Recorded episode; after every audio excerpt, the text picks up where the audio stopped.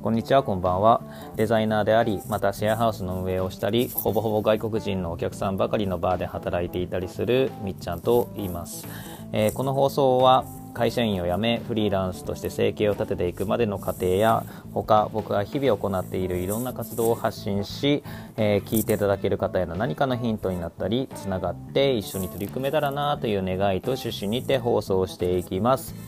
えー、さて、えー、1月7日の今回は、えー、実感することの大切さについて話したいと思います。え、今あこうやって手元のスマホをひとたび開けばさまざまな情報が目に飛び込んできます、えー、昭和から生きる僕にとってはもうその変化を目の当たりにしていてもうそれその変化がもうすごいなと思っていてでまあ知りたいなっていう情報をもうその場にいて、えー、ものの1時間もあればもう結構な情報収集ができて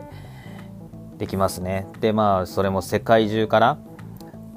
で、えー、前回放送のあなたのセンスを上げられるというお話もさせてもらったんですけども、まあ、そこにも上げさせてもらいましたが、えー、そのテクノロジーの恩恵によって得られることっていうのがたくさんあって、えー、昔できなかったようなことができるようになったりしました。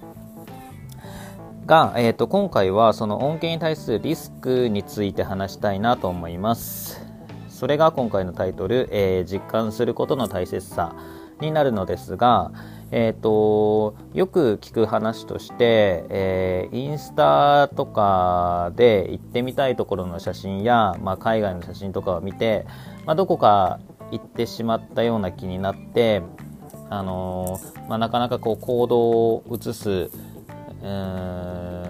移せなくなってしまうみたいなそんなことがよく聞くんですけどもまあ、まさにそれがリスクだなっていうのもちょっと思っていて。で、まあ、この年末去年から、えー、僕はこのノートというサービスを使い始めていろいろ試行錯誤しているんですけども、えー、このサービス自体は昔から知っていて、まあ、ずっと興味は持っていました。けども、えーとまあ、ブログノート違いとか、えー、サポートとはとか、えー、マガジンとはとか、まあ、そういった検索にとどまってしまっていてでまたそこでそこの情報で得た情報での理解で、えー、と終わっていたんですね。でまあひょんなことからこの今やっている音声配信に興味を持って、えー、プラットフォームとして、えー、ノートが手軽に配信できそうだったので使い始めたのがきっかけなんですけどもまあ、先ほど述べたようあのこういうものっていう理解はあったので、まあ、一通りの機能は知っていて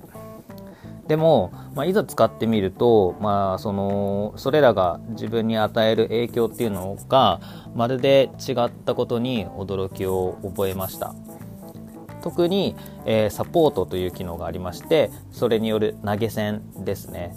えーまあ、この機能はもう文字通りその投げ銭で良、えー、かった記事だったりとか、えー、それを作ったクリエイターに対して支援ができる機能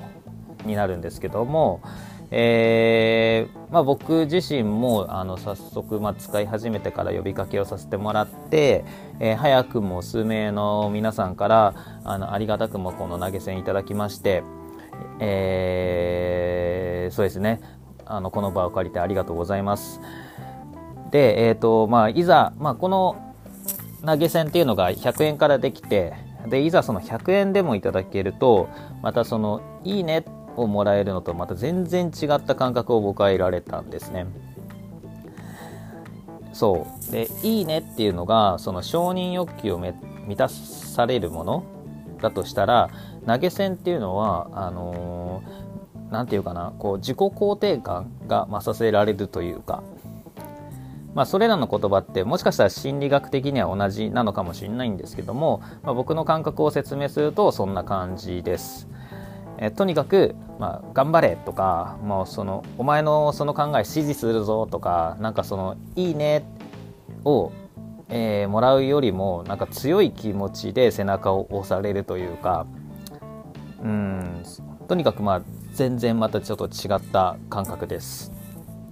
でまあ繰り返しになりますが、えーとまあ、そういったことができるってことは前々から僕は知っていたんですけどもこのノートで。でもいざ体感してみるとまた違った感覚を得られたっていうことに驚いたという、